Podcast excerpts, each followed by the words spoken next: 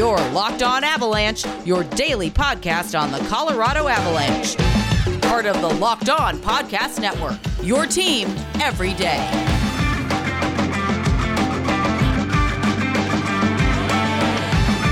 All right, Avalanche fans, welcome to the Locked On Avalanche podcast, part of the Locked On Podcast Network. Your team every day. I'm your host, Chris Maselli, with another episode of the podcast dedicated to your Colorado Avalanche and a special Saturday edition episode. Don't typically do them, uh, but when it's playoff time, they're going to happen. So, Colorado now has a commanding three to nothing lead on their series with the St. Louis Blues. So we will get into all of that, where the Avalanche go from here in terms of what do they do for game four? Do they try to close it out? Or do they maybe rest somebody like Grubauer, bring in a Bowen Byram uh, with still the expectation to win it?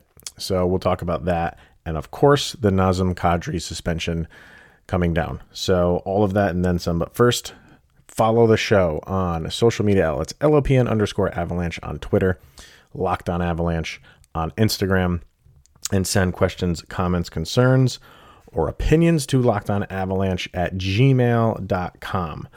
So we'll start with the Nazem Kadri suspension. Uh, it was during the first period, right, right around when the, the first period was coming to an end is when it started uh, making the rounds on the news wires that Nazem Kadri got an eight game suspension. And if you tuned in yesterday during the locker room that we had, had you know, we do that every week where Avalanche fans comes on, come on, they join the show. Uh, obviously, it was a, a discussion. It took a little while for the Department of Player Safety to come up with this suspension which may, which leads me to believe they were going back and forth on exactly pinpointing how many games that they were going to give him. In the end, it's 8. I thought 8 was a lot. I was thinking he was going to be in the 5 to 6 range. And that's the interesting thing about this is if you're if you're on social media uh, or even if you're just reading articles from journalists writing about the Avalanche in this situation, you got everything from one to two games to double digits to anywhere in between. A couple of people have been thrown out that you know he, he didn't deserve to get suspended, which is you know ridiculous. Uh, I was in that middle range. I was in the five to six range. I thought that's where they were going to go with it. And I think that the reason why you saw such a wide variety of people with their opinion on how many games he should get is because we have no clue what Department of Player Safety is going to do. They they are wildly inconsistent, if nothing else. So I think because of and and you know everybody wants to go back to the Tom Wilson thing, and and I'll do it here it that's that is going to be a stain for them for a while. I know a lot of people are going to throw out there, well, this is a makeup call for that. I'm not going to buy into that conspiracy theory. Um, I really would hope uh, that the NHL would not go down to that level of uh, that's their way of admitting failure with the Tom Wilson situation than to you know, pass it along to another player who had nothing to do with that situation. I, I, I really hope the integrity of, of the sport is, is kept intact for for that. But then there is a lack of integrity in the sport with the decisions that Department of Player Safety continues to make. I'm not upset with the, I'm, I'm upset that we're not going to have Nazem Kadri for eight games. I'm upset that he felt the need to to make this play. Uh, there, there's a, there's a lot of things you're upset about, but uh, is, is, this consistent with what Department Player Safety has been throwing out for suspensions and fines? No. So I think for that reason, it's like, well, I get it. If they had been consistent, it would suck, but you would be like, eight games is is I get it because you're going off of his history. You can't you can't go off of them, you know, the, the whole uh, repeat offender title. Uh, he's gone 18 months without having any issues, so they're, they're not going to label it. They're not going to label this suspension as a repeat offender, but they do go off of your past. And we all know Nazem Kadri has a past. Well, you know who else has a past? It's Tom Wilson. He's got a past, and they've suspended him for it in the past. And you know who doesn't have a pass? A past is Jacob MacDonald. And he got two games. I don't know. It it, it just it, it falls in line again with when the Department of Player Safety has a a situation in their hands, nobody knows how it's going to end up. No clue. And this is another one. And again, I'm not so much disagreeing with it. I do think eight is a lot. Um, and but for the Avalanche, they'll be okay. And and that's part of the reason why you have a, a team that has such depth is you know when you lose somebody like like Nazem Kadri who's a good postseason player, uh, look what they did tonight. So, or or last night if you listen to this on Saturday. So that's where we stand. We're going to be out for eight games with with Nazem Kadri, and uh, if if the lineup from Friday night's game says anything, seems like maybe Carl Soderberg, not necessarily taking his place on that second line, but he's the player that's going to be slotted in. Let me know what you guys think. Uh, uh reading, you know, comments online, most people are upset about it. Not upset about the suspension upset about upset about the the term of it and you know i i can understand that part of it uh and but on the other end he can't be making those hits we can't keep you know passing the blame to other people saying you know that that's excessive or you know what about, and I just did it. I know I compared it to like a Tom Wilson situation, but in the end, this is the actions of Nazem Kadri and and it comes down to him in the end. So that's where we stand. But let me know what you guys think. Shoot me an email. Shoot me a message on Twitter. All right, we're going to take a quick break after you hear from Built Bar, and then get into the Avalanche five to one win. Very very solid game, I thought. So first, Built Bar. You know it. You love it. It's the healthy and best tasting protein and nutrition bar on the market. And they have nine delicious flavors always in rotation, and then some limited time flavors, which they throw in there every once in a while. And they have the nine flavors that are always available to choose from coconut, coconut almond, cherry, raspberry, mint brownie, peanut butter brownie, double chocolate, and salted caramel. Usually something for everybody. And most bars contain 17 grams of protein, 130 calories, 4 grams of sugar, 4 grams of net carbs. A couple bars contain 18 grams of protein, 180 calories, 5 grams of sugar, 5 grams of net carbs. Nine amazing flavors, all tasty, all healthy, all good. Go to builtbar.com, use the promo code LOCKED15, and you will get 15% off of your first order.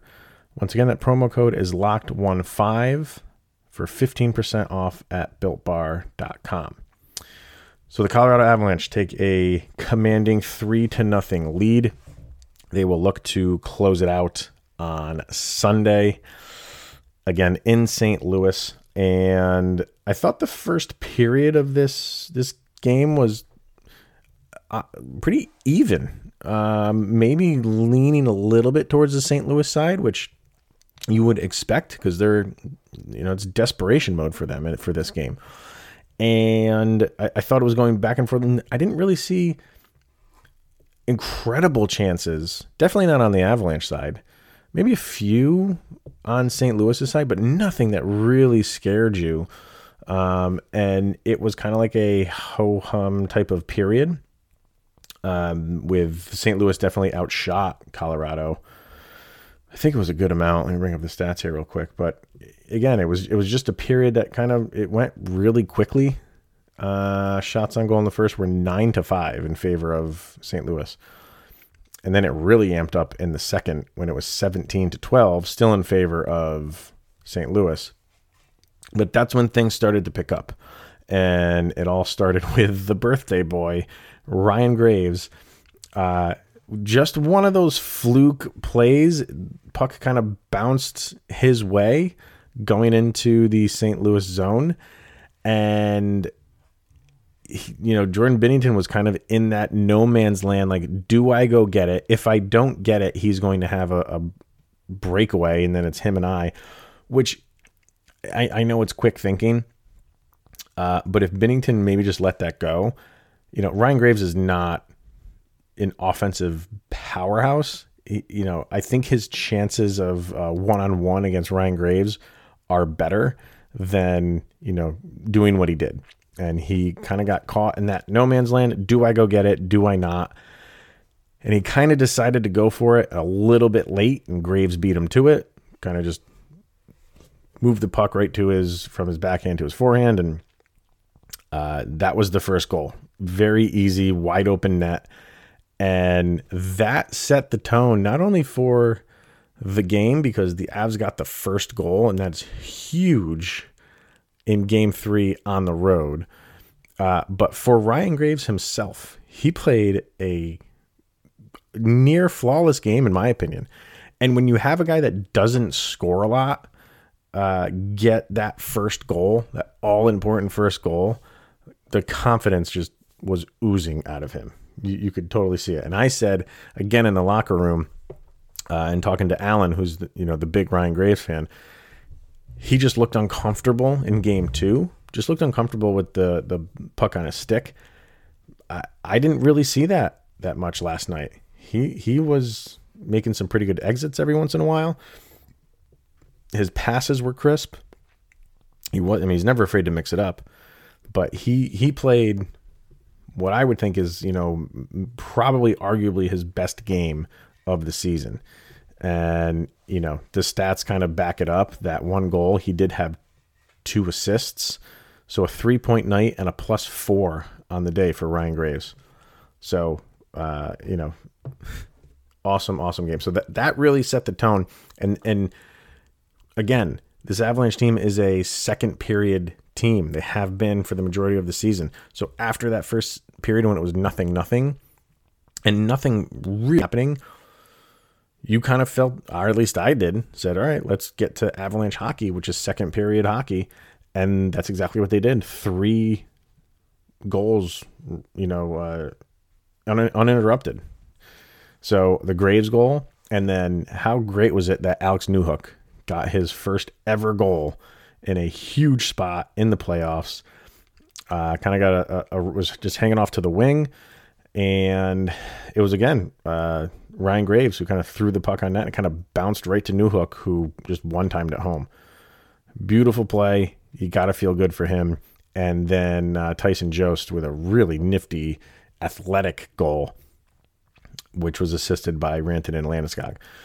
So, what you didn't want, however, was after the Tyson Jost goal, you are up three to nothing. St. Louis challenges it for possible goalie interference, and there was none. They they they looked at it really quickly.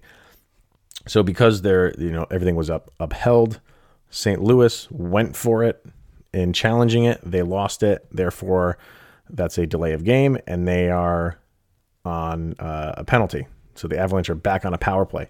Everything is. I mean, if you score on that, and now you're up four to nothing, second period or the third period, you are cruising. But the Avalanche did what you cannot do in that situation. The absolute worst thing that you can do. You're just coming off a goal. You are now on the power play. And I think it's like nine seconds in, Tyler Bozak uh, with a really just a, a, a lazy pass, kind of lazy offense from the Avalanche on the power play. And it was uh, Ryan, Ryan O'Reilly took a shot and kind of a big rebound off of Grubauer and Bozak slammed it home for a shorthanded goal nine seconds into their power play. I mean, the crowd was dead. You you had St. Louis exactly where you wanted them. And then that happened. So, but even I mean that that was the only misstep really in in this game. And it could have because it's on you know home ice for St. Louis, that could have been something where St. Louis could have really rallied behind that. But Colorado didn't let it happen. They they stuck to their game plan. They chalked it up as that was a boneheaded play. We're better than that. If we don't do those things, they don't have a chance. And two more goals in the third, one by Brandon Saad. Fantastic goal by him. And if you you could see it uh, materializing, he's flying up the left wing, banging his stick as he's crossing the blue line, and Burakovsky who it was not an easy pass, but he had to get it cross ice and he got it to him. Saad made a nice move right in front of Binnington to uh, kind of, I think he backhanded it home, but uh, you could see Saad flying up the wing and banging his stick on the ice, saying, like, I'm open, get it to me. And Burakovsky did. So, uh, and Soderberg assisted on that one too. And then JT Compher with a very impressive bank shot for an empty net. Uh, and that was shorthanded because of a rather silly Gabe Landeskog penalty right towards the end, but uh, Compher with the the bank shot for the empty netter, and that was it. So, I mean, this was, in my opinion, the, the most complete game that the Avalanche have played in this series. Game one was good. Game two, up and down. And this, they were really in control. I don't want, maybe not for the first period. Nobody was really in control for the first period. Uh, but after that, once the Avs got that goal and the Ryan Graves goal, and then they get the two more, it, it was just their style of game. They just felt comfortable playing this style. And St. Louis doesn't seem comfortable playing that style. And what else are they going to do? I think that, like, I even put it up on Twitter. I said, the way that St. Louis played in that first, I feel like that's the best that St. Louis can do against Colorado yeah, maybe that will materialize into a goal or two, but St. Louis has to play the perfect game and Colorado has to be off of their game immensely for St. Louis to have a shot. They just don't have the depth and speed that Colorado does. There's just that's the the long and the short of it.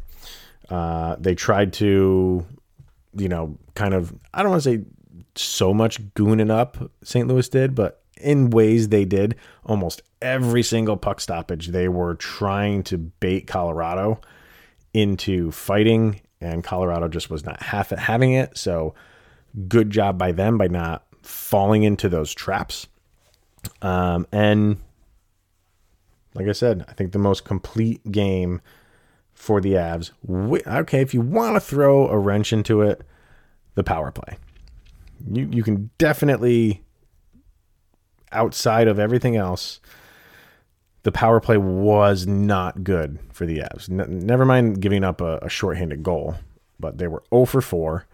Uh, they were 0 for 3 on, or 3 for 3 on the penalty kill, which continues to do well. But the, the power play, it just didn't seem to gel at all. And St. Louis is a good penalty killing team, so some of the credit goes to them. Uh, but Colorado just I'm assuming they did, but nothing stands out to me. Did they have a shot on goal through any of those four power plays? If they did, it was probably one or two. I didn't see a lot, but it, that that's the one area that does need improvement. But again, you're going up against a very good penalty kill team. It doesn't mean you just you know you you have the talent, obviously. So uh, the Avalanche do need to figure something out on the power play. All right. Um, let's take a quick little break, talk about betonline.ag, and then where do the Avalanche go in game four? What do they do? Who do they play? But betonline.ag, it's the fastest and easiest way to bet on all of your sports action. You have baseball in full swing. Obviously, our NHL is in the playoffs. So is major, or excuse me, so is the National Basketball League. Anything you want to bet on, head over to betonline.ag and do it before the next pitch, before the next puck drop, before the next slam dunk, head over to betonline on your laptop or mobile device and check out all of the sporting news, sign up bonuses, and contest information.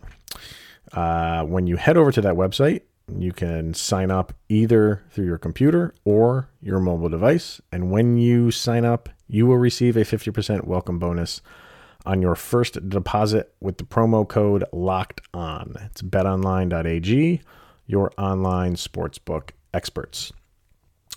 So game four with the Avalanche being up three to nothing, and this is this is another thing that we talked about in the locker room, kind of forward thinking before the game had started. Obviously, uh, if the Avalanche were to win, what do they do in game four? Well, that's exactly where we're at right now, and I think the the two main ones that are going to stick out. Number one is definitely the goaltender.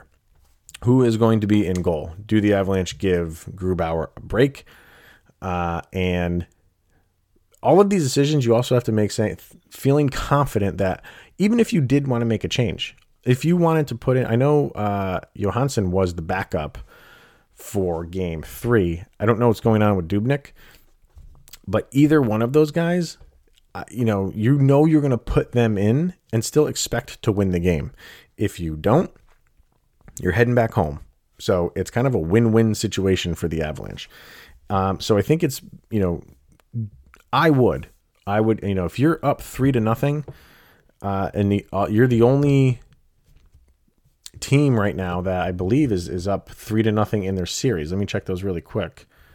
And yes, you are. So yeah, I, I think it all uh, lines up for for you to be comfortable to put in a backup goalie. This is why you acquired them. You know, you went through what you went through last year, uh, and now you you short it up more more so than you have last year. So yeah, this is why you did it. So you're up three to nothing, comfortable. If it doesn't go your way, if you don't close it out, like I said, you're heading back home. Uh, Bowen Byram is the other one. He seems to be healthy and just not playing, and that one I see continuing. Uh, I, I, you know, why throw a wrench into how this team is playing overall? You know, you're you're winning games, and your defense is playing exceptionally well. So uh, I I don't I don't see Byram coming in, but again, it could be one of those things because you're up.